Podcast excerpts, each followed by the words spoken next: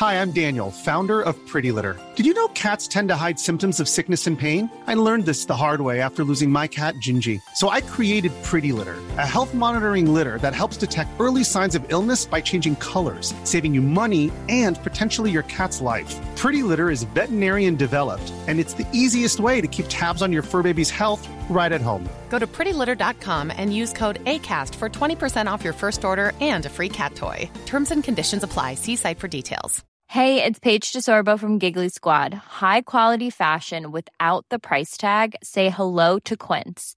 I'm snagging high end essentials like cozy cashmere sweaters, sleek leather jackets, fine jewelry, and so much more. With Quince being 50 to 80% less than similar brands and they partner with factories that prioritize safe ethical and responsible manufacturing i love that luxury quality within reach. Go to quince.com slash style to get free shipping and 365 day returns on your next order. quince.com slash style. Doctor's kitchen. Recipes health lifestyle. We're always alive. Death is not the opposite of life. Death is the opposite of birth.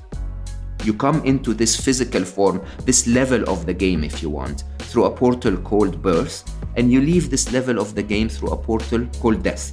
And life exists before, during, and after. Now, when you see it that way, you realize that the only certainty I have, honestly, Rupi, is that one day I will be where yeah. Ali is. I don't know what that is, huh? But I have no that I have more certainty of that than I have certainty that I will live another day. And believe it or not, just like my last 53 years passed so quickly, my next, I don't know how many, will also pass. Hmm? The, the question is, what will I make out of them? Death does not teach us to think, to fear it. Death teaches us to live. Welcome to the Doctor's Kitchen podcast The show about food, lifestyle, medicine, and how to improve your health today. I'm Dr. Rupi, your host. I'm a medical doctor, I study nutrition, and I'm a firm believer in the power of food and lifestyle as medicine. Join me and my expert guests where we discuss the multiple determinants of what allows you to lead your best life.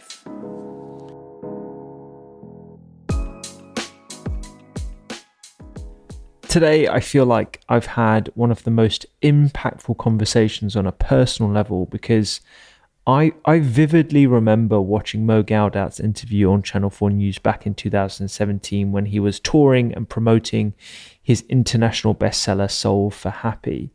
His story of loss deeply touched me and it changed my perspective on happiness and how to attain it.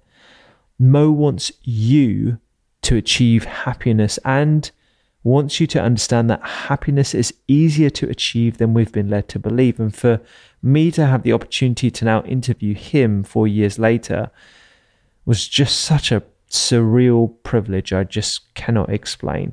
I do want to warn you that today's podcast contains details of parental bereavement, so please do exercise caution if this is triggering for you a bit of background Mo Gawdat is the former chief business officer of Google X. He's author of the international best-selling book Solve for Happy and founder of 1 Billion Happy. After a long career in tech, Mo has made happiness his primary topic of research, diving deeply into literature and conversing on the topic with some of the wisest people in the world Mo is also host of Slo Mo, a podcast with Mo Gawdat, where he has the most wonderful conversations with some of the greatest minds of our time, including Dr. Tara Swart, Alain de Botton, Mark Williamson. I highly recommend that you dive into this library of incredible episodes if you find Mo's voice as soothing and as rhythmical as I do. You'll definitely love listening back to those episodes. A bit of backstory to Mo. In 2014, he endured the tragic loss of Ali, his 21 year old son, after routine surgery. Motivated by his loss, Mo began pouring his findings into his book, Solve for Happy, and his mission to help 1 billion people become happier, hashtag 1 billion happy, is his attempt to honor Ali by spreading the message that happiness can be learned and shared. And this is exactly what you'll hear about in today's podcast, where we talk about Mo's intention for the year, flow, and various definitions of the flow state, the inability to sit with ourselves, the tragic loss of Ali, and how that pushed his mission to solve happy, his midlife crisis at age 29, and how happiness and the happiness equation is received cross culturally. If you are inspired by this episode, do listen to more of Mo's work, including his own podcast and workshop videos on YouTube that are recorded at Stanford University. He's done a whole lecture series of a number of hours, and I've linked to all those on the show notes found at thedoctorskitchen.com. It is a wonderful, wonderful exploration into multiple topics around happiness. And I personally have watched those a couple of times and they are truly impactful. So if you enjoyed the topics on today's podcast, you will love the Stanford series of lectures. Again, they're on thedoctorskitchen.com. For now, please do enjoy my conversation with Mo.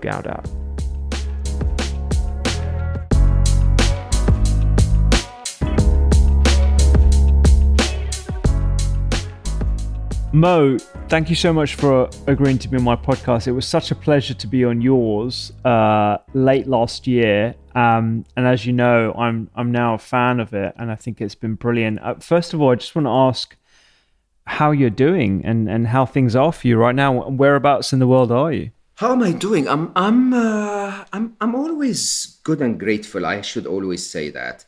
It's been a very unusual start of the year. I had uh, four of my best, like real closest friends uh, diagnosed uh, with COVID, and, and one of them had another surgical operation at the same time. And said, so they were going through a very tough time. One of my dearest, dearest friends uh, lost his mother actually just very recently. And so it's been a bit uh, of like, oops, you know, is this, uh, you know, is this happening again? But at the same time, I I sort of mm. have a, um, uh, a, a, you know a, a, glass half full view of life, if you want. And you know the reality is that my four mm. friends have recovered. Uh, they're you know they're in good shape. Many others have recovered. Uh, it seems that of course while we are annoyed with all of the conditions and restrictions and lockdowns and so on, at least it seems that things are being monitored and under control I, on my personal mm. side, have had uh, quite a bit of progress on my business front, uh, which has really, mm-hmm. uh, you know, been uh, challenged through the COVID time. So, you know, that's actually reasonably yeah. Uh, promising. And at the same time, which is my favorite thing, I have to say, is uh, I, I start every year of my life with a bit of a New Year's intention and my new year's intention this year has been really really really inspiring and it's doing very well so far okay so uh, so i'm so i'm happy about that do you share your intentions or is it something that's deeply personal i do i do i do I do, of course. I mean, of course. I hope you don't mind. I shared so much detail. Of course. I found that it's it's it's only genuine when someone asks you how you're yeah. doing, to actually give a real answer. Absolutely. You, you, know, you know when someone tells you, "Hey, Rupi, how are you?" and you go like, "I'm hmm. fine." Mm. That doesn't mean anything, mm. right? You, you know, you should somehow be a little introspective. It's almost a an invitation to reflect, yeah. an invitation to go like, "How how, how am I doing?" Mm, that's interesting. My my New Year's intention uh, is uh, is flow. So this is the year of flow. Okay. And it's a big part. It's a big part of a six and a half years plan for me. Uh, self improvement, self connection plan, self love plan, if you want, uh, which has been to attempt to connect a lot more with my feminine uh-huh. side, if that's uh, if that's understood. So, so you know, of course, feminine and masculine is not a is not a male female thing. Feminine and masculine are, are, are qualities, are characters of who we are, and I you know I, I seem to be reasonably balanced between them but but because of the way the modern world has uh, groomed me, if you want. Uh, you know, as a business executive, mm. as a thinker and an author and a mathematician, in many ways, I had prioritized my left brain for quite a while. And, and so my left brain drives a lot of my masculine characters, you know, uh, linear thinking and, uh, and analytical thinking and so on. And so for the last six and a half years, I've been trying to empower the other side, mm. if you want, mm. Uh, which I believe, by the way, if you connect to it, is absolute genius. Mm. Like it's so much smarter. And I, I know I know men will be upset when I say that, but it is so it is so much smarter to use intuition mm. than it is to use linear thinking. Yeah. Right. It is so much smarter to use uh, empathy than it is to use forceful, forcefulness, if you want, or strength, right? And and so part of that whole cycle, uh, you know, the part that your left brain uh, sort of blocks most is flow. Mm. Because you know, if you're if you're very much in the masculine, you want everything to be planned. You have a very clear, you know, future and time, you know, uh, horizon, and and you really follow through that arrow of time, if you want. And so my year this year is the year where I'm exercising flow, mm. where I'm exercising my ability to let the universe think on my behalf and allow me to. I actually built a very simple guideline. I said I will set my self-love boundaries. Uh-huh. So that the boundaries beyond which it would be in, you know, intrusive to my self-love, if you want, and then I will flow with everything else, and it is an incredible feeling. It really is uh, liberating in so many ways, but it's also very connecting to a part of me that has been yearning to come out for a very long time. That I mean, I'm really glad that we're starting straight away with the intention of being as authentic and as vulnerable as possible, actually, because I and I appreciate that um, perspective uh, into how you're feeling, particularly at the start of the year and your intention this year. I've heard you mention flow and I've heard the term around getting into that flow state often. Um, and I know one of the things that I've heard you talk about is actively listening to music. So instead of it being a passive mm. enjoyment where something is on in the background whilst you complete a task or whilst you do cleaning, you you actually listen to the music and it and it connects with you. Yes. Uh, are these kind of exercises, things that you feel help you achieve that flow state? So, so definitely a big part of flow is presence. Mm. Uh, uh, you know, so so by the way, there are flow can be viewed from different paths. There is the uh, Mihaly Csikszentmihalyi's book of flow and the concept of doing something to a level of proficiency, like a pianist. Mm. Uh, that is in a state of flow, and that's slightly different actually than the flow I'm seeking. The flow I'm seeking can be visualized, eh, uh, you know, in terms of imagine if you have a, a white water raft, yeah. right, and you're on white waters. The masculine would try to pedal their way up the stream. Uh-huh. Okay, it's, it's, it's all about forcefulness. It's all about I want to get there. I want to push myself. I can, you know, I can persevere. I can do it. Hmm? the feminine would literally let the water, the river, take them. Hmm? And they would pedal every now and then just to, you know, just to change direction a little bit, but it's mostly with the flow. Mm-hmm. Right. And and and that's very different. Huh? So that kind of flow is a trust in the universal consciousness, uh-huh. if uh-huh. you want. It's the ability to say to yourself, my brain, my physical brain, hmm, is capable of doing certain things really, really well but there seems to be a much bigger intelligence out there in the world, which you can actually judge yourself. Huh? If you really look at the most pivotal moments in your life, the moments that really made you, the moments that changed everything, they were not planned. Mm. They were not forced on you. Uh, uh, through you. They were not forced by you, they were actually given to you. At least that was true for most of my life. Huh? Even my work on happiness was just triggered by the death of my wonderful mm. son. Most of the big jobs I got in my life, I mean, my first job I got because I got in a car accident. Yeah. Oh, right. And the person that I got in a car accident with was one of my best friends, and he worked at IBM. Right? And he said, Oh, I was looking for you. I didn't have your number. We need you at IBM. And I'm like, Okay right and and and you, you can see that if you flow with life sometimes life is a little more intelligent than we are now go back to exercises the challenge we have in connecting to that consciousness believe it or not is actually not that our brains are weak, it's that our brains are too strong. Okay? So, so, so if you and I are talking now, Rupi, and there is, um, I can guarantee you, there must be six noises around you. You know, a police siren somewhere and a car and maybe a coffee machine and a ventilation or whatever that mm. is. And you don't hear them. You don't hear them because you and I want to engage in this conversation. We want to filter everything else and focus on this conversation. Now, to engage, your brain activates filters, right? It activates filters that that is that are so powerful that when you when you, when they say you're only using a portion, a small portion of your brain capacity, it's because your brain is literally neglecting so many things to focus on a few things. But it does that without your conscious attention. Mm-hmm. Okay, it does that in a way where sometimes your brain would obsess over and over and over and over about what's going to happen in March, what's going to happen in March, what's going to happen in March, what's going, what's the prime minister going to say? Is he, are they going to lock us down more? Are they going to, right? And you can obsess around those things. And if you're into those spaces, you're missing out life itself. Mm. You're missing out the things that are happening here and now.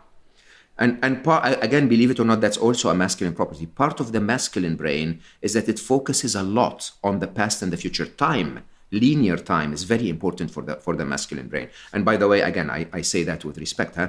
You could be a woman or a, a person of any gender, huh? any choice of gender, and you can still have that masculine tendency, mm-hmm. and you're using the masculine quality to focus on time.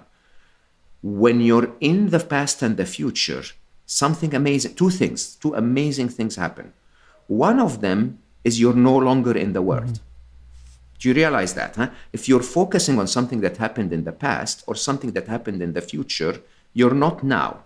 And by the way, you never actually lived in the past other than inside your head. When the past happened, when yesterday happened, it was called today. And when tomorrow will happen in the future, when it happens, it's going to be called today, right? The only way for you to live in tomorrow or yesterday is to live inside your head. And when you're living inside your head, you're actually not living. You're actually not alive. You don't, you don't feel alive. Hmm? And the other side of this is surprisingly, I did a survey, uh, uh, uh sorry, a, a, research on uh, when I wrote Solve for Happy that basically analyzed your emotion. Where is it anchored? Is it, is it looking at the past, the present, or the future? And its positivity or negativity. And you'll be amazed that most positive emotions are anchored in the present. They're anchored here and now. Elation, excitement, you know, calm, and all of that is anchored now. Regret, shame, and so on, negative emotions are anchored in the past, and worry, anxiety, fear are anchored in the future.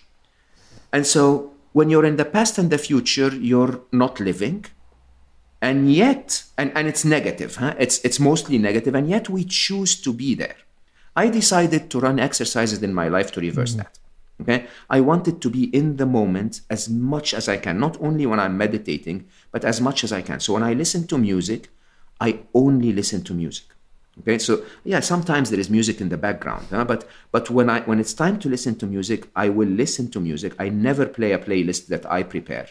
I always go to one song and have Spotify choose a, a radio for mm-hmm. me, right? With one objective, which is I'm not going to listen to a song I don't love. So, what does that mean? When the music is playing, I have to listen to what is being played because when a song I don't love happens, I advance. Mm-hmm. I go to the yeah. next song. Right? And, and and and and by doing that, I'm completely present in that experience. Maybe for 10 minutes, 20 minutes, 30 minutes, it doesn't matter. But I'm completely there, completely enjoying it. Now, if I want to go uh, uh, wash the dishes, believe it or not, I go and wash the dishes.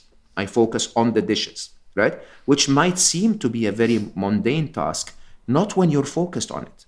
When you're focused on it, it's calming almost as watching the uh, you know the, the the oceans the waves of the ocean because what you're doing there is you're almost meditating you're looking at it and then you're putting it there and you're wondering if this can be done right and, and it's, it's a wonderful and and you know it, it, this is living this is being in the present moment. yeah yeah i mean th- th- there's so many things i want to unpick there because i think it's a very well established tradition in uh, Buddhist monasteries to sweep and to focus purely on that action of sweeping in the same way yeah. you are describing doing the dishes, something that might be seen as a mundane activity for many people. However, it is a an opportunity, an invitation, if you like, to really mm. feel in that present moment. And I'll give you an example from from my life because very much like yourself, and I've heard you say this before, meditation or elements of mindfulness isn't something that you drive to go to a center and you do it for 25 minutes and then you you drive back and then that's the only time you have an opportunity to meditate or be present. It's something that litters throughout your whole day. And in, in my sort of line of work particularly when i'm at work work in clinical work my mindfulness is when i wash my hands. And when i'm washing my hands no matter mm. what i'm doing obviously outside of emergency emergencies but when I'm washing my hands after doing a procedure or seeing a patient or whatever, I'm just washing my hands and I'm not really thinking about yes. the the ruminations or the negative thoughts that I might be having in that point in time. And I'm trying to pepper more of those points in my day to I would describe it as being more present, but I guess it's a way, as you've eloquently described it, of tapping into that flow as well. Totally. Totally, totally. So once you're in that present moment and you accept that present moment, the universe itself changes that mm. moment. Right? So so so the next moment arrives and instead of resisting it, you become part of that next moment. And then the third moment arrives. And instead of resisting it, you become part of that next moment. Now, most people will say, Hey, are you uh, unemployed? I mean, like, do you not have things to do? Like, no, I do. I do. But believe it or not, I distinguish clearly between what I call brain time and practical mm-hmm. time. Practical time is you and I agreed we're going to meet and we're going to have this conversation. So I look at my watch. I don't. I don't wear a watch, but you know, I look at the clock, hmm? and yeah, and and and I basically realize I have ten more minutes to go. I start to get up and prepare the setup, and now we have this conversation. That's called practical time. Hmm? It doesn't occupy cycles of your brain. It's actually really easy to hmm. manage, especially if you're aware of the moments where you stress yourself too much. Okay, so so basically, if you plan your day reasonably and have a few buffers here and there, practical time is easy to manage. Hmm? Brain time is the problem. Brain time is the time we spend inside our head spinning in thoughts that have absolutely nothing to do with the truth most of the time and nothing to do with the current moment. And and believe it or not, huh?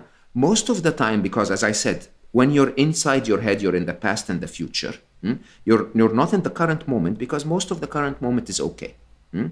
And, and, and as a matter of fact, having the brain cycles to be able to focus on the past and the future is in itself proof that now is okay.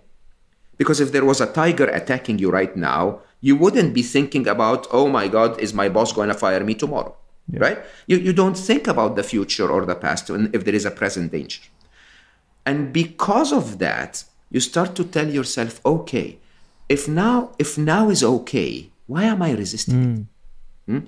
If now is okay, why am I not able to enjoy it?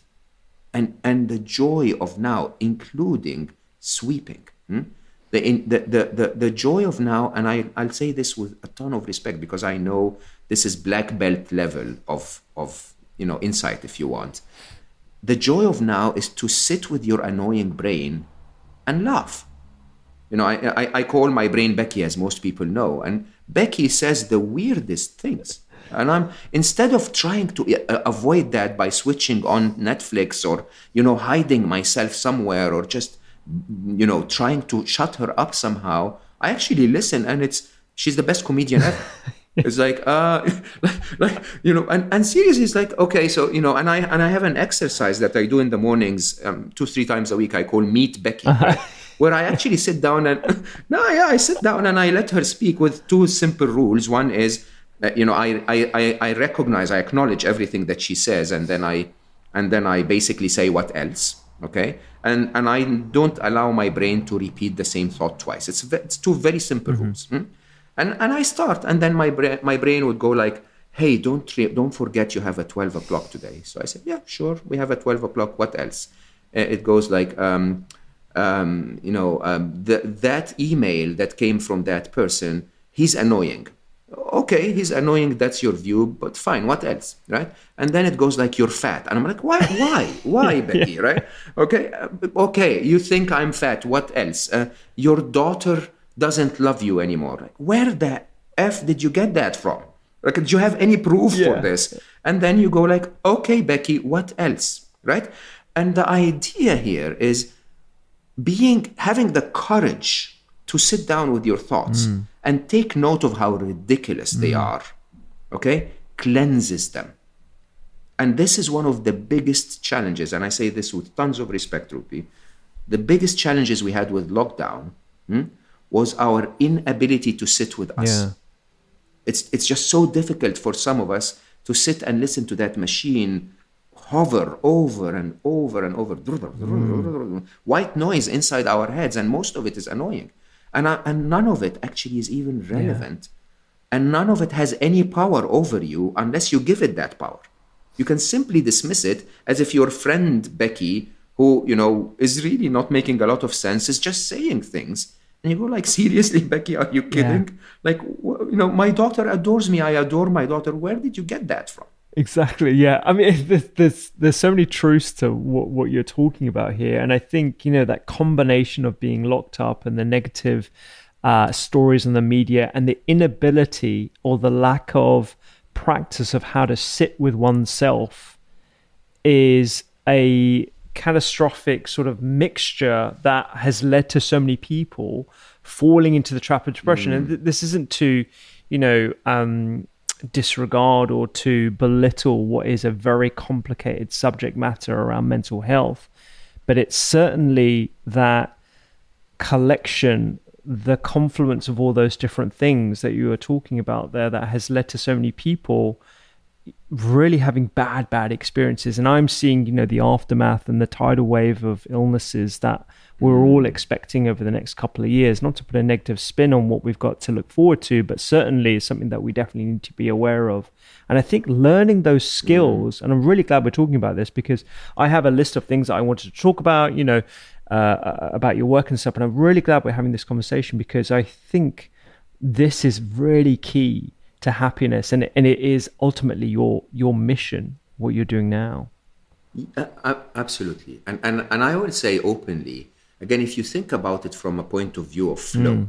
right? Um, it doesn't seem that there is, you know, I'm, I'm, I'm not in the UK as we speak, huh? So, but I, I, I spent the first lockdown in the UK. It does. It doesn't seem that you have that anyone has the ability to change the mind of the mm. government. Mm. They're trying to do the best that they can. There is an increase in the number of cases, and so on. So it seems that if you live in the UK, you're going to be suffering those conditions for a while. And there is one of two ways you can handle this. One of them is to say, you know, I, I hate my life. This is not working. Everything's wrong. You know, this is not fair. And criticize and watch the BBC and engage in those debates. And, you know, you can do that. Good for you. Hmm? Or you can simply say, enough waste of brain waves on this. It seems that this is what it is. What can I do to make my life better despite the presence of this new baseline. Okay? Can I can I get in touch with my dear friends on Zoom a little more often? Can I watch Despicable Me? Okay? Can I, you know, go get, get up and dance? Can I um, uh, learn how to uh, to crochet or do something amazing? I don't know, right? And uh, you know, can I just take a subject matter like uh, uh, Sufism or playing the jazz piano and just watch every YouTube video about it? Hmm? Not, not by the way, and, and, I'm, and I'm being open mm. here, not plugging my thoughts into the pla- blacklist or you know some kind of a Netflix hmm. documentary mm. because that actually really numbs your brain even more. But actively engaging in something, and and that idea, hmm, that idea of I'm going to flow with life instead of resisting it, believe it or not, has been an amazing gift for me during the first lockdown, and and it's not a secret, huh? I, I, those who know my work, I, I started 1 Billion Happy to honor my wonderful mm. son. I lost my son because of a medical error. And, and you know, and, and, and I basically, it's, he was the most amazing thing that ever happened in my life. He was my teacher, he was my best friend, he was my coach, he was my son. And, and losing him, you can re- surrender to life and say, okay, game over, checkmate, life, you win. Hmm? and sit back and hit your head against the wall until your deathbed, right? Or the, or the other is to say, okay, so he's gone, hmm? and there's no way, nothing I can do to bring him back. But can I at least honor him? Can I tell the world what he taught me? Can I share, you know, what we discussed about happiness and make everyone love him as much as I loved him? And it wouldn't bring him back, but it would make it for nothing. It wouldn't make it for nothing that he left. Now, with that in mind, when when the lockdown happened, hmm, I was on a trip that was going to take me to seven destinations around the world to talk to somewhere around 16,000 people. Okay? And I'm very engineered. Huh? I, I have a mission and I want to deliver the message to as many people as I can. And I have to admit to you, the first few days, I was like, what is this life? I'm trying to make people happy. Why are you working against me here? Right? And then I sat back and I realized, actually, that's not bad at all. If I'm at home, that means I can start that podcast I was, you know, dreaming of starting for two years I, you know, I actually have a very interesting subject to start the podcast with, which was the silver lining of, of COVID 19. And you know what? I'm going to give that a try. I'm going to flow with the fact that I'm locked in and build something new, right? My, it's, it's now in the top 10 in many countries around the world in, in mental health and well being. It's in the top 2% of, of many apps. And, and it's really, really, really amazing hmm? I could have never even dreamt, I swear to mm. you, of reaching as many people if I had traveled my bum off to the rest of the world, right? No way, absolutely no way. And life was literally nudging me, saying, stay home, take care of yourself, and do something that is really more impactful. Yeah. Can we think about life this way? Can we think about life as it's not against me? And yeah, sometimes it's tough. It's not supposed to be easy but I can find the silver lining in it. I can do something. yeah, it. yeah. I mean, this really does circle back to how we started our conversation about your intention uh, for flow this year and surrendering, perhaps even more so, to the state of the universe, or the state of our current situation at the moment, and allowing yourself to be nudged in whatever direction you're being being put mm. into, and and you know, starting your podcast which I think is a wonderful endeavor and, and something I really want to unpick in a bit. Um, it is an example of that. Just to kind of get listeners up to speed um, for anyone who hasn't come across the foundations of your movement and the formula which you've alluded to there around happiness, where this clearly came from the experience with your, your son, but you were working on your own happiness prior to the tragedy. Is that, is that right? Yeah, yeah. I, I, I am, I'm one of the most fortunate people you will ever meet. I'm, I'm fortunate in so many ways. One of which is I had my middle age crisis when I was 29.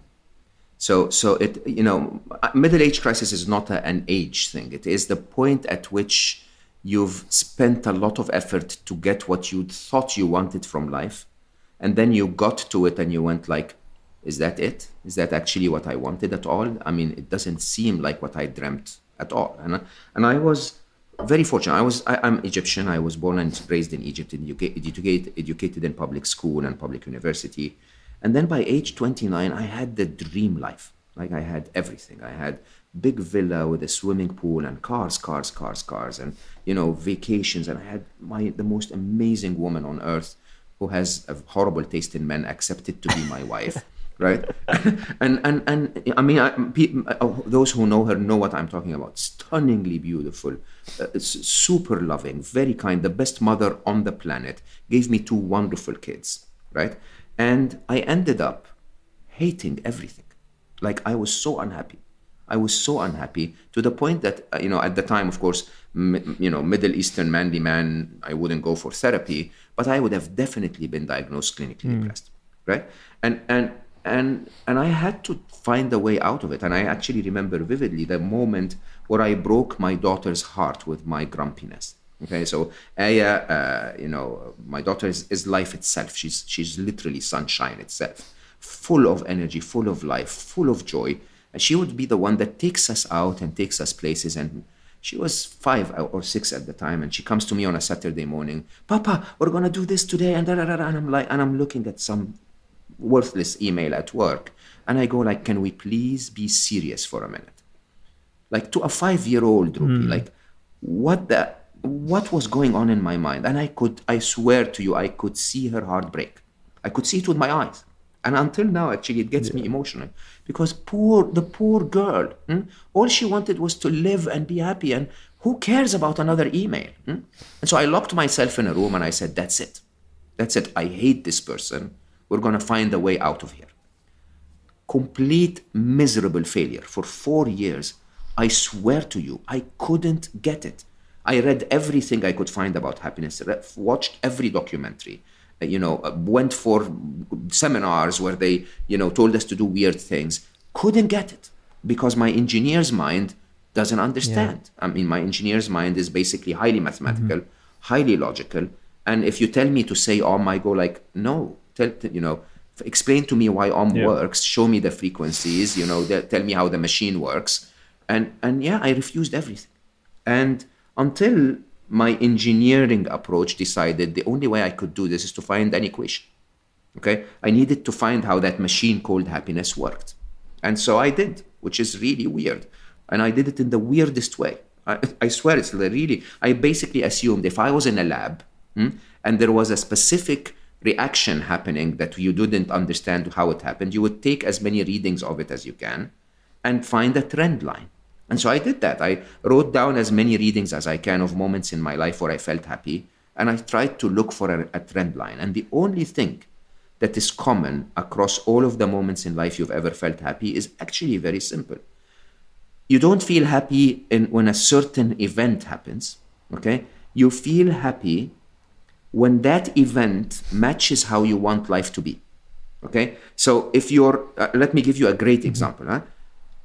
in the UK, you guys feel very happy when it's sunshine. We, right? We it's do. like, oh my God, it's yeah, it's it's one of the four days we're gonna get sunshine this year. I'm the happiest person yeah, ever, definitely. right?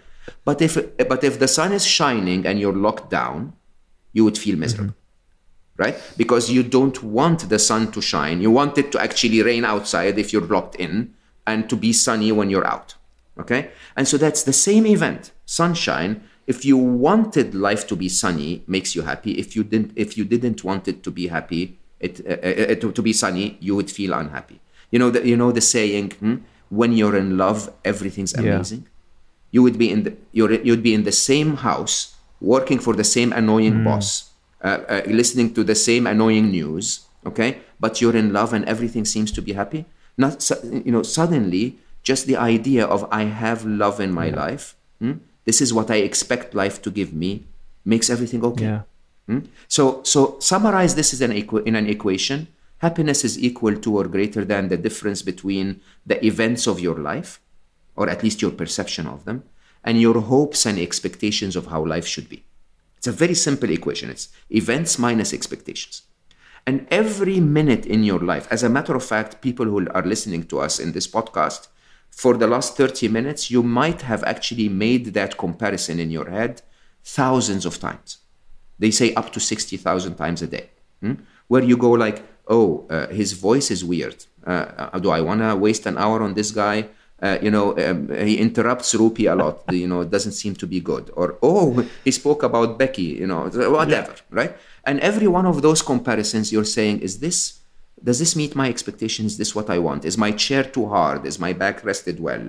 You know, is it too chilly? Is it too warm? And so on. Mm. Okay. And the reason our brains do that is actually really interesting.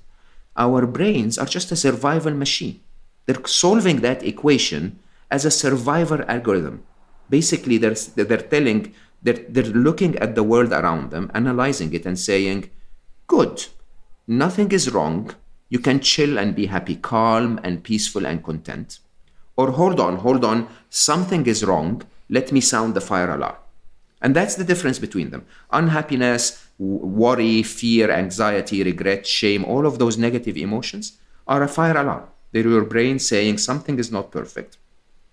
I want you to pay attention to it. In the absence of anything that is not perfect, your brain goes like, okay, I'll chill now.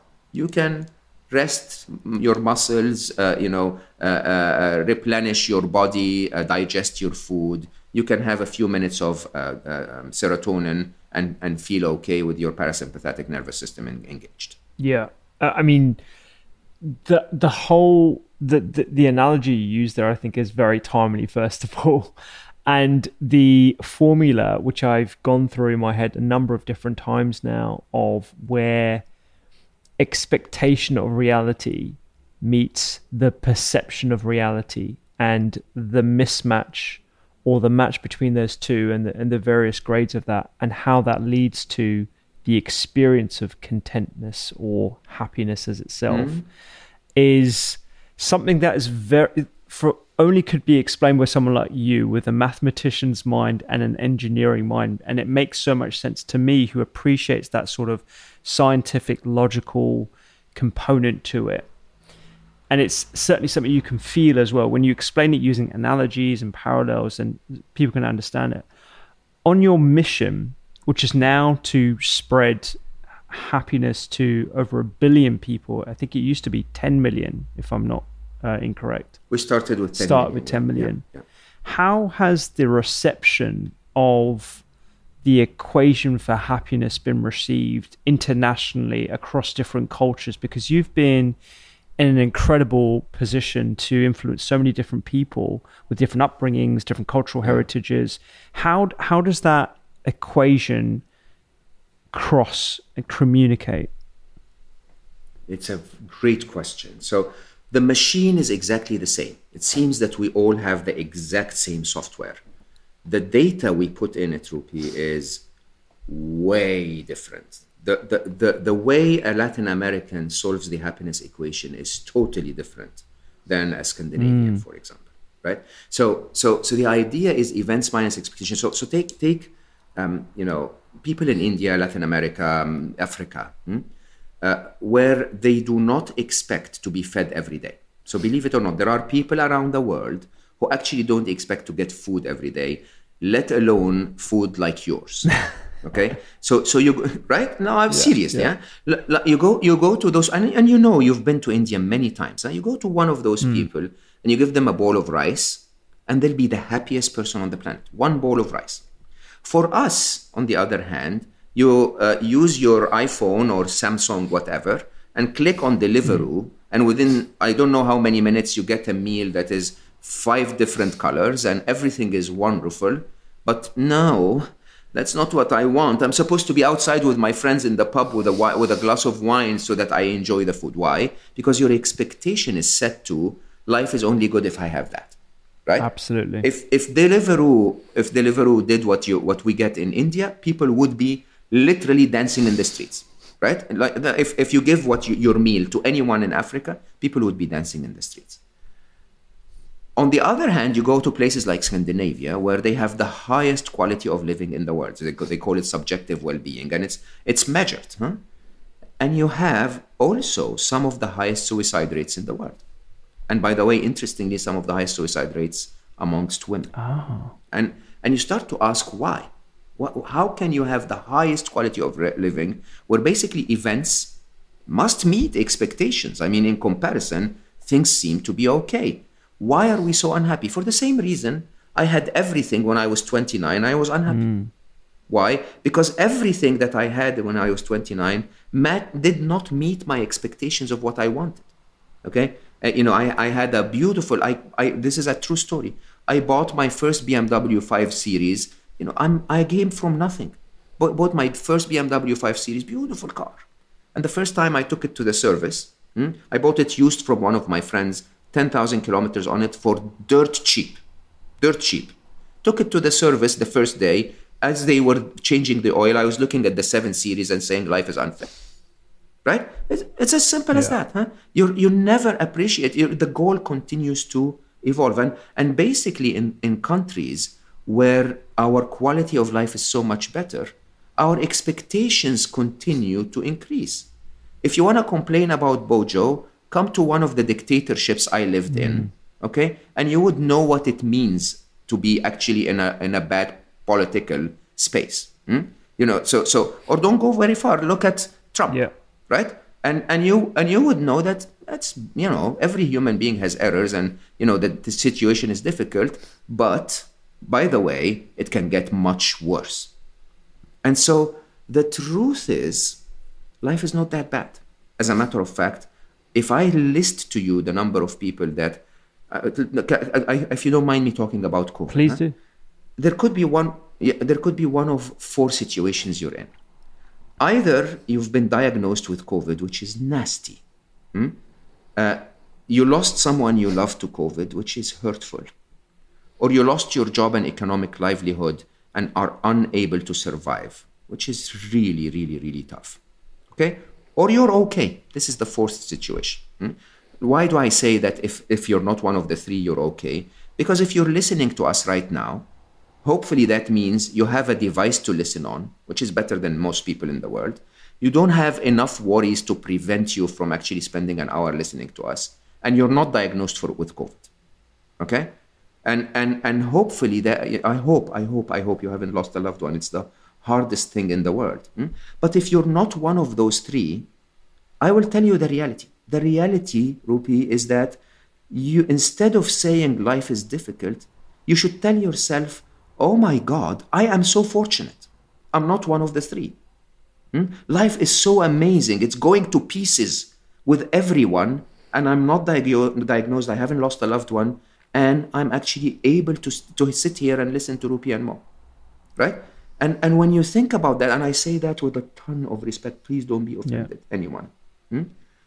If you're not one of those three, then the extent of the lockdown for you is you've been forced to stay at home, work on Zoom, order from Deliveroo or Uber Eats or whatever you're ordering from, and binge watch, binge watch Netflix and I know Netflix is horrible, but it's really not that bad. Yeah, yeah. Like seriously, life is really not that bad. Okay. Yes, we're lonely. We see, we we we we uh, long for touch and connection and so on and so forth. And I understand life can be a lot better if we had those things, but it really is not that bad. You want bad, okay? Look out for the rest of the world, and you will know what bad yeah. is. You will know what being in a war zone is. You will know what being in a in a in a hunger. Uh, you know, uh, uh um, um, um, a whole country suffering. You know, lack of food or lack of, of water, or you know, being under a dictator, or being. It's, it's life can be so much. You can be human trafficked. You can life can be so much worse, yeah. so much worse. And if we learn to see that, then you'll be like me. You'll wake up every morning and you'll go like, "Woohoo! I'm alive." Right? My company suffers my company doesn't you know my i haven't seen my daughter for four months. I'm, it's fine. It's fine. It's okay. It's gonna pass by the way. Just like the first lockdown passed. Yeah exactly. I mean i mean f- for me and i think this is again with the humblest of respect for people who don't uh, subscribe to this perspective yet but when you count the number of blessings that you have, or you have a daily activity. I'm a big fan of gratitude and thinking of three things that I'm grateful for every single day as a mechanism for determining how net positive you are. You begin to realize the wealth that you actually already have and have attained by virtue of living in a society which is free, where you are fed, where you are sheltered, where you have relative security. And when you think about those things at a comparable level globally, as the pandemic has has shown, has really put a spotlight on, then you begin to realize we've won the lottery totally. here. Absolutely won the lottery. And I, and I think one of the things that I did want to ask you about, and I do want to go into your podcast as well, because you've you've had some incredible guests, and I'm sure that they have amazing, taught amazing. you and and you know you've changed perhaps your opinions or perhaps you know solidified some of your beliefs before but one thing i did want to touch on that perhaps we don't talk about enough particularly in the west is the the the concept of death and the you know considering you know uh, our current global situation and and this is a topic i think needs more attention we have to get comfortable discussing death a lot more. And from your own experiences personally, but also your wealth of knowledge across different cultures and how they treat death and, and respect death mm. as an inevitable mm. event in everyone's lives. Mm. How, what what advice do you have for, for people and, and how do you decide to approach this sensitive topic? It is a very sensitive topic, and by the way, it's you know there is no amount of wisdom you can ever acquire to not feel the Hmm. pain mm. and the fear. Huh? So, so I, I, I mean, I, I talk about happiness and I share what Ali taught me, but I'll, I'll tell you openly every, you know, three to four times a week, I will wake up with a hole in my heart for missing him. Huh? It is, it's, it's just, you know, death is, it has a finality to it that is quite painful. But I, I want to talk about this topic from two sides. Uh, I, I, hear that the UK has lost 100,000 people uh, to, to COVID-19 recent, you know, so far. Uh, and hopefully, hopefully not, not one single life more, but this is what we have so far. Uh, around the world, I think we lost somewhere around 2.6, 2.7 million. And, um, and I have to put things in perspective. And I, and I, I hope, again, people are not offended by this. I'm, I'm 53 years of age. Okay. So I was born in 1967. If I was born in the year 1900, by age 53, I would have witnessed World War One, uh, the Spanish flu, the Great Depression, World War II, and uh, smallpox. Okay? Between them combined, by age 53, the world would have lost 976 million people. Wow. 976 million people of a population that had not exceeded 1.7 billion at any point in that wow. period. Okay? When you really think about it, that is like one of every two people you know. Hmm? Now, if you put things in perspective, and, and, and COVID is nasty in so many ways, and it's nasty because it puts pressure on work, you know, health workers like you. Huh? And and it actually, when when my friends, when one of my friends got diagnosed, and he was saved by being in ICU, huh? The idea of let's make sure there are not too many people seeking ICU attention so that we, we cannot serve all of them and then we'll start losing them. That's noble in many ways. That basically means that by you staying at home and protecting yourself, you're actually saving lives. Right? And, and that's a very noble idea to think about. Having said that, in comparison, COVID at the end of last year, I think, was the eighth uh, uh, reason, uh, cause of death. Okay?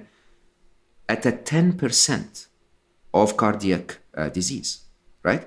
And we've survived as humanity with cardiac disease for hundreds of years. It doesn't take the same level of attention to talk about it, huh?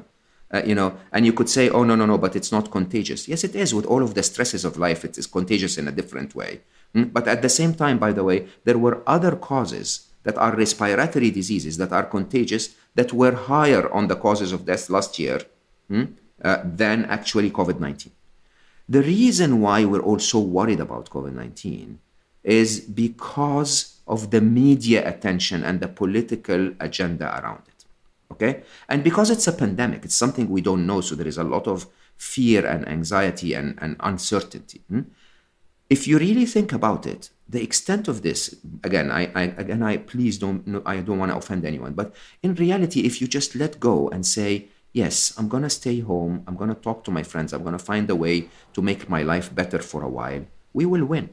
We won against the Spanish flu hmm, with nothing, zero technology. Mm-hmm. Hmm? We won against smallpox. 300 million people died of smallpox, and we won hmm? with, with no technologies in the 1940s, 1950s. Hmm? We will absolutely win this one, but we need everyone to just do it right. Just please, please prioritize. Imagine if that person that you infected was your yeah. mother or your lover or your, your, or your sister, and say, "I don't want that for anyone." Hmm? And with that, stay home and try to make it happy, and everything will be yeah. easy. You uh, seriously. Now let's talk about death itself. Yeah, yeah. Uh, day before yesterday, I interviewed an incredible thinker, a cardiac, a cardiologist for 40 years who wrote about near-death experiences, an international bestseller, sold I think 300,000 copies of, uh, of a book called Consciousness for Beyond Life.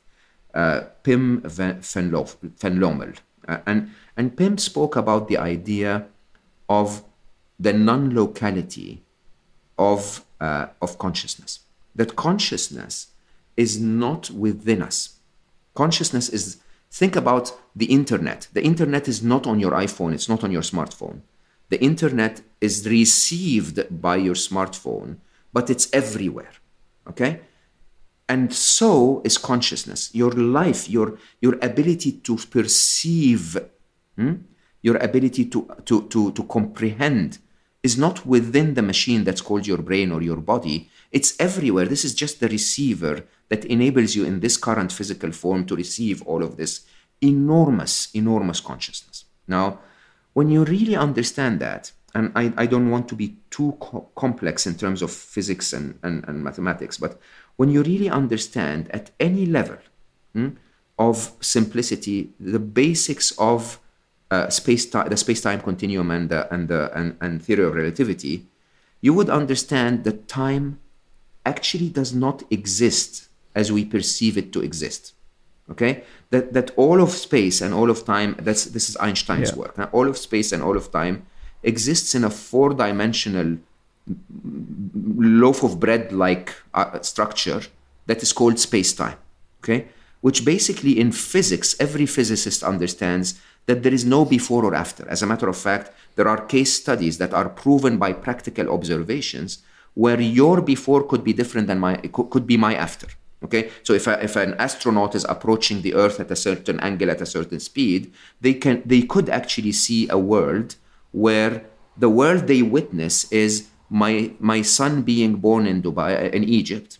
Okay, my son dying in uh, in Dubai as the same moment. It actually would appear to them as a slice of space time mm. that is the same moment.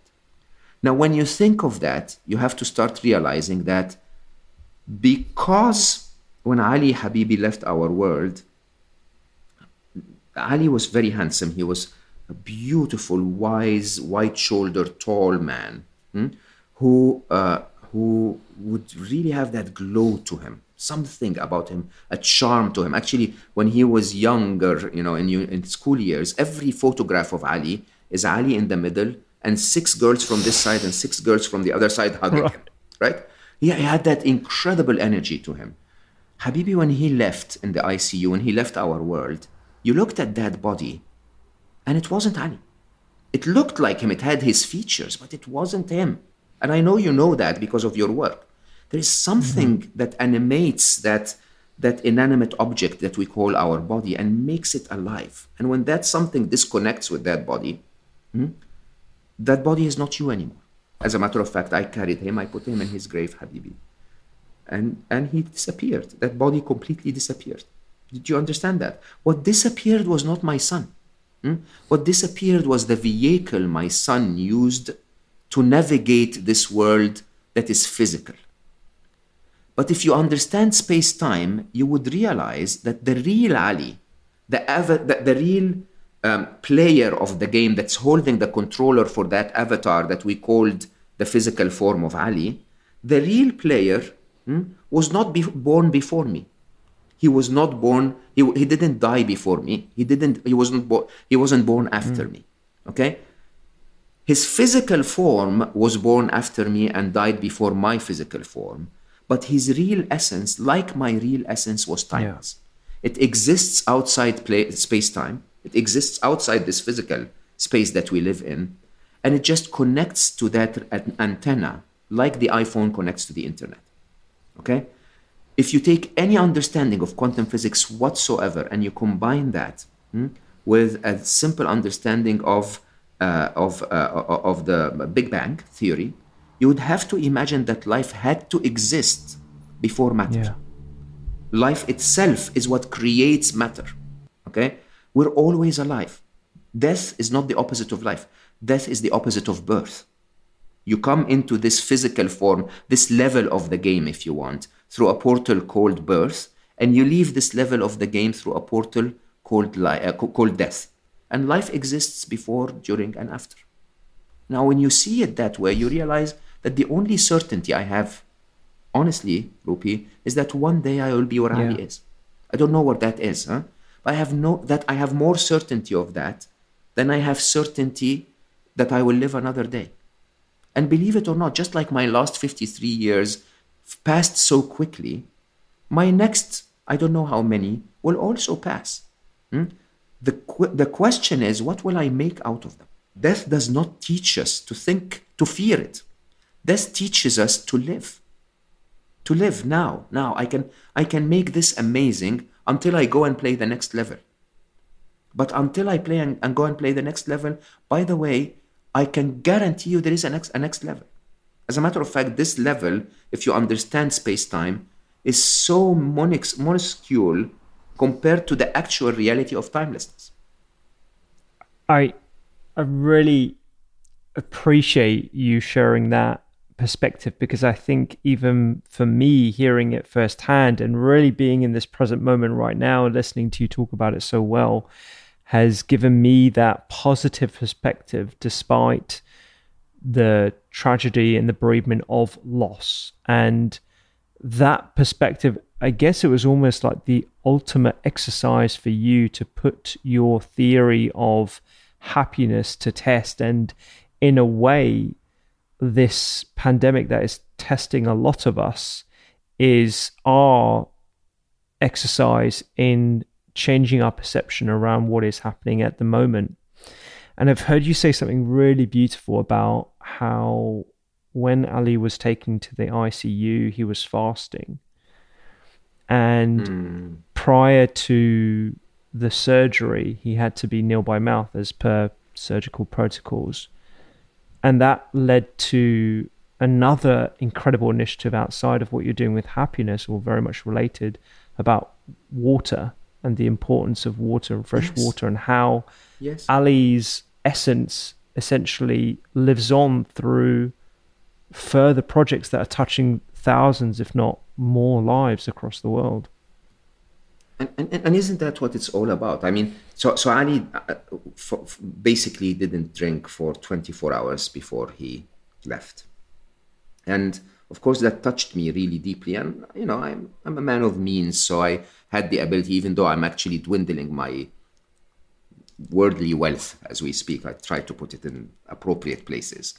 Uh, but at the time, I had enough to actually help just to honor him, you know, give water. And, and again, if you want to have find gratitude, just look on the internet and understand how many people live without a drop of water. So, so without a drop of clean water, the water that's available to them in Africa or so many places around the world, if they drank it, they would get sick. Okay, uh, you know, I, I had a, a, friend of mine who ha- was helping with a project in South Africa where a few of the of the um, tin houses were burned, a few hundred actually. And the things she told me, which is so eye opening, she said, the first thing you need to get them is stoves. And I said, Stove? What stove? I mean, is that really important for them to cook hot, hot food? And she said, No, without a stove, they can't boil water. And that basically means they will end up literally getting sick. And so when Ali died, I tried to honor him by giving, you know, digging some wells and so on and so forth. And, and it helped, I don't know how many, and I don't even want to talk about it. And, and I'm, I'm almost certain because I wrote about it in Solve for Happy, and Solve for Happy sold hundreds of thousands of copies, that people who, who were touched and got to love Ali as much as I did also maybe have given $10 or whatever to, to water causes. And, and I, I started to wonder at a point in time, knowing my son, if I had told him, Ali, would you give your life to save 100,000 lives? I promise you, he would have said immediately. He would, he would have said, now, Papa, take it now. Right? And, and that, that is, believe it or not, if you want to play the game of life, this is what the game of life is about.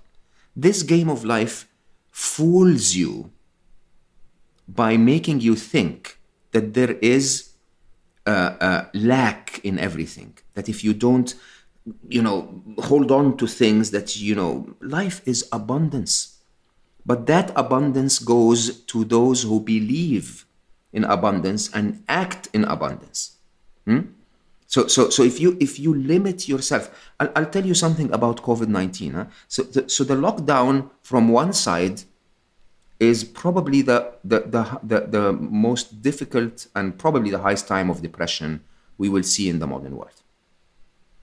But it's also, in my view, the golden age of empathy. There has never been a time hmm, where it was so easy for you to feel what another f- person feels. Empathy is to be able to feel the emotions of others, especially the, the negative emotions, the difficult times. Hmm? Because if you wake up lonely tomorrow, well, congratulations. This is how 70% of your friends feel. right? If you if you wake up feeling uh, uh, a little despair, well, great. That's most of your family members. They feel the same way. Okay. When when you have a little bit of uncertainty, yep, the entire nation is feeling that, right? And and empathy is an incredible enabler. It's by the way the one of the most glorious feminine qualities, huh? To feel empathy in a wor- in a world that's hyper masculine hmm, is a great gift. But here's the challenge: the challenge is that empathy, too much empathy in difficult times, depresses you because you're just feeling your pain and the pain of so many others. And the only way you can get empathy to work in your favor is to turn empathy into compassion, to simply take action, to tell yourself, I can, I know I'm, I woke up, I feel lonely. Hmm? Jenny must, must feel lonely too. I'm to text her and say, do you want to have a virtual coffee? Okay? And if you give yourself the target, hmm? So we wake up in the morning, we say, okay, we're going to watch three episodes of Netflix and we're going to order food twice and we're going to, you know, uh, um, watch two, two YouTube videos and swipe on Instagram for 16 and a half hours, right? And add to those one objective, which is, and I'm going to make one person happy, just one person. I'm, I'm just going to reach out and make it a little easier for one person today. I promise you, if you make that your target, you will not be way, you will not be able to wait until you jump out of bed. Because you will jump out of bed and say okay who am i going to get the joy of seeing happy today? Right? And suddenly when you when you suddenly realize that the world is not just about you hmm, about those little uh, I'm, I'm, I'm a victim feelings hmm, and that there are others that might actually be more in a tough time than you and that you can actually help yes. them suddenly everything becomes different suddenly everything becomes different. Absolutely. I mean, like you'd be forgiven. Well, I, I certainly feel a lot of compassion for people who whose perspective doesn't come naturally to being positive or appreciative of their current scenario. And I think a lot of that comes down to social media and the the the constant story that we tell ourselves that we deserve more, we deserve what we see other people having, particularly as you know it's been presented yeah. to us in such a fashion, and we expose ourselves. But I think if you come at it with that perspective of how can I make other people happier, or how can I make just one person happier, that is just such a fantastic concept to to sort of spread and and this leads me to the, the wider aspiration of your mission to try and inspire uh, more than a billion people to achieve happiness or to find happiness through the medium of long form conversation. I certainly have found so much virtue and so much. It's almost like a selfish endeavor for me to be able to have these conversations with incredible minds like yourselves.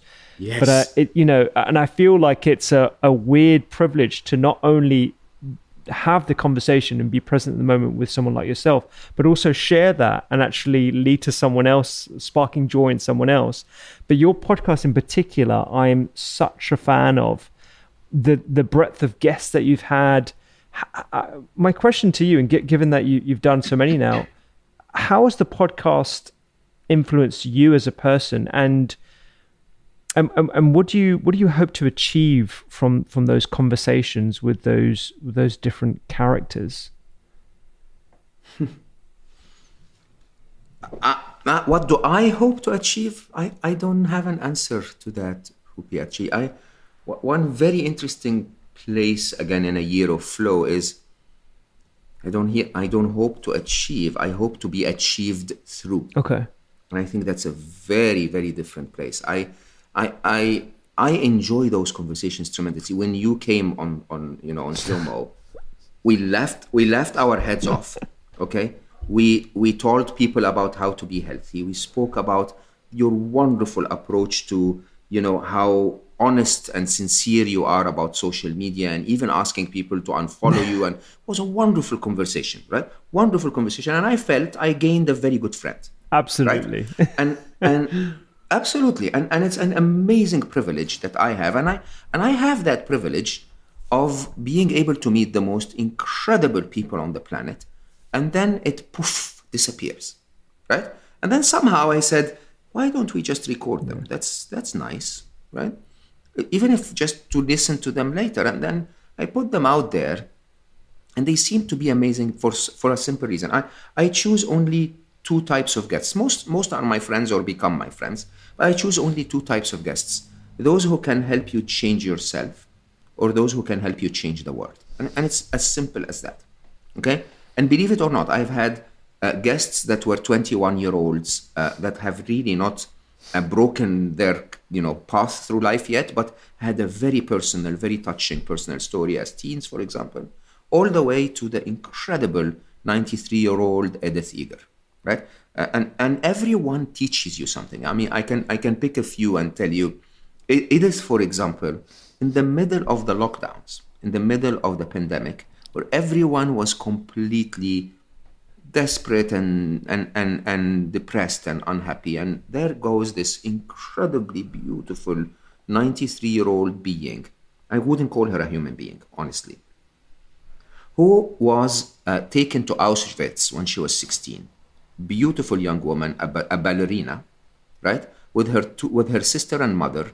Her mother was sentenced to the gas chamber in front of her eyes and she was forced to dance to the angel of death, the, the, the general that was sentencing people uh, um, to, to life and death, mm. while he was doing it. So she would be dancing for him, and he would say to that person to die and that person to live. And at the end of, of World War II, they had to dig her out from under dead bodies, like several layers of dead bodies, because her finger moved slightly, and a soldier noticed. And you tell that story. And, and, and I asked Edith and I said, So what do you think about the people that, that, that did this? And she said, I love them. And I said, What are you talking about? And she said, I love them. If I was born German and I was told today Germany and tomorrow the world, I would have shouted in German and followed too. Yeah. Oh my God, Edith. Like unbelievable. Mm. Unbelievable when you can see someone who's gone through all of that. And and we're complaining about binge watching Netflix and she goes out of this experience with this kind of love and forgiveness for the yeah. world, right? All the way to so many. I, I, I interviewed Kevin, uh, Kevin Abdulrahman, which was a very, very successful inspirational speaker. And his life, his whole livelihood is about traveling the world and speaking. And I said, Kevin, so what's the plan? And he said, I'm going to come out of this better than I came in. And I was like, what do you mean? And he said, yeah, I'm, I've not been working out well. I've not called my mother enough. I've, you know, I always wanted to learn the piano. I'm going to do that. Right? And so many, huh? so many, but I, I don't want to dig into the details. Huh? Um, I want to dig into the experience mm. Of so many people that look at life because they've gone through real tragedy, if you want, and say, I can do this. I, you know, I'm, you know, uh, Karen Guggenheim was on my podcast when her partner was in the hospital diagnosed with COVID 19, mm. while her ex husband actually died of pneumonia. Oh, wow. So imagine the yeah. fear, hmm? imagine the stress, and, and imagine the, the peace and the calm and the tranquility that she could bring to people saying, it's going to be fine. And I, I asked her, I said, Karen, so what are you doing about this? And she said, a big, a big noise is the media. And I said, so what are we doing about it? And she said, I schedule my anxiety. I said, what do you mean, Karen? And she said, I, I watch the news from 2 to 2.30 every day. I can't take anymore. So I left and I said, I watched the news from 2 to 2.10 back in April and I haven't done it ever again. Okay? And, and, and you know, and, and it's, it's that incredible joy of being with incredible people. I think we've done now like uh, 78 episodes have been released, right? And all of them, all of them are just pure joy, pure joy. And I think people are feeling it. Yeah. People are feeling how much I'm I'm completely ob- obsessed with this thing. We actually have like 20 episodes in, in the log because I can't stop doing it. Like I'm totally addicted. I, I do like four a week when we're releasing two a week, and I have no idea when we're releasing them, but I don't, you know. It's amazing, really. It's brilliant. I mean, I yeah, I, I share the same love of uh, of podcasting now, and I'm a big listener of podcasts, including yours and stuff. And I'm making my way through the library, but it is absolutely fascinating. So my my puppy's uh, trying to join in the conversation here at the moment. I do need to show it to you. Hello. Come here, sweetie. Come here. I want to show you show you her. She um she's very. Oh my god, man! man, She- she- this is like the. It, this th- those hairs were not those colors you painted. No, no, you? this is a natural color. Oh my she's a, God. beautiful apricot color, and she's got a very nice personality. So she's, uh, yeah, Oh yeah. She just comes up. She's very, very good. She, she, like, you know, obviously when I'm working from home, she has to entertain herself. But um, no, she's, she's, Yeah, but she's not barking, so I- that's I- she doesn't want to be yeah, heard. exactly. Yeah. Well, she she does have a voice sometimes, but um, yeah. But I I share that that love of of conversation um and sharing that as well. Uh, because it, it, it's, I mean, this this conversation is so rich in gems for me, and if I can spark, you know, a change in other people, and, and we can do that as a team, I just think it's a brilliant endeavor that is I totally, totally worth your totally time. agree. To, to, totally agree. But but, but I, again, I th- I think what I what I felt about writing books specifically and Slo Mo the podcast, the thing that is so distinctly different for me in them is I actually have no target. Okay, I'm doing the process for the process. I'm actually meeting the guests because I'm dying to meet them. I'm writing the books because they're killing me from the inside. I have to express those things I'm writing about, right? Uh, different than my business where I wake up in the morning and I need to close this and the PNL has to be right and uh, right, right? Different than uh, uh, uh, you know even my happiness mission, which I actually measure like an engineer. Huh? I measure how many people we've affected every month and how what's the progress and trajectory and so on and so forth. But with those two things, they are almost my joy. Yeah. They're like really my thing. Yeah. Mm? I, I just love doing them.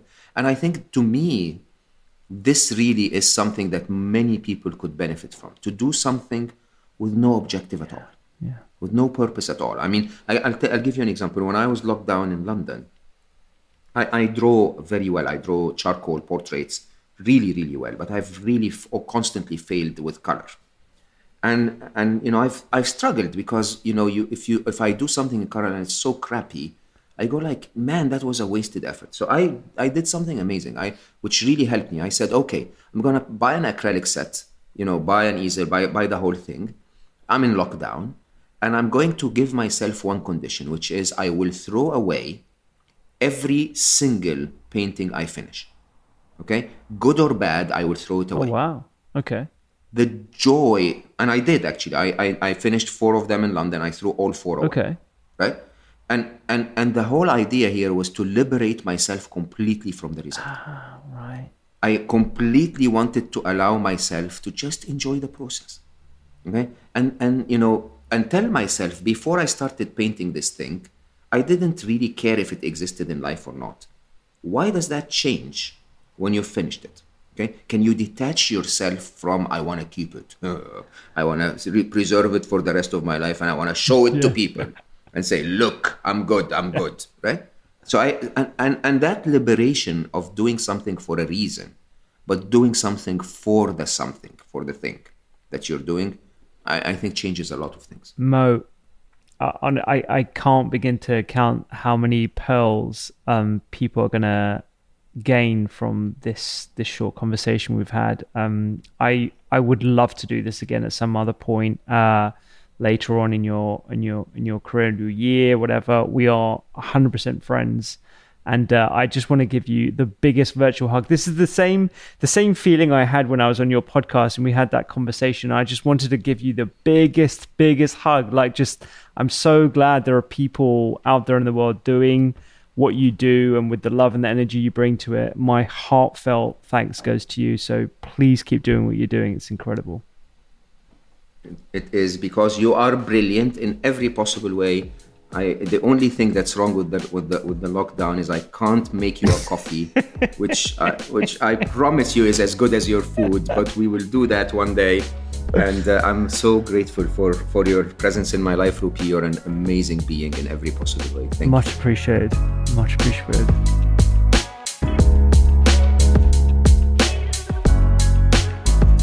I sincerely hope you enjoyed and were inspired by Mo and his his work. He's just such a pleasure to chat to and call a friend. And like I said, do check out those workshop videos on YouTube recorded at Stanford University, the links to which are on the podcast show notes found at thedoctorskitchen.com. For now, have a wonderful, happy day, and I will see you here next time.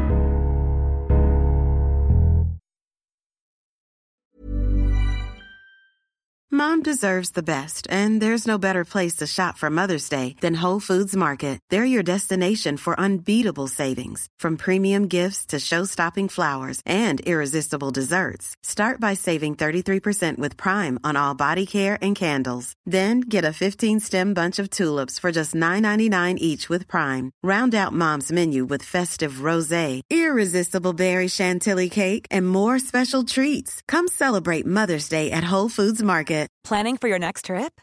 Elevate your travel style with Quince. Quince has all the jet setting essentials you'll want for your next getaway, like European linen, premium luggage options, buttery soft Italian leather bags, and so much more. And is all priced at 50 to 80% less than similar brands.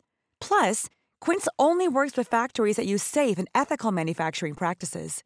Pack your bags with high-quality essentials you'll be wearing for vacations to come with Quince. Go to quince.com slash pack for free shipping and 365-day returns.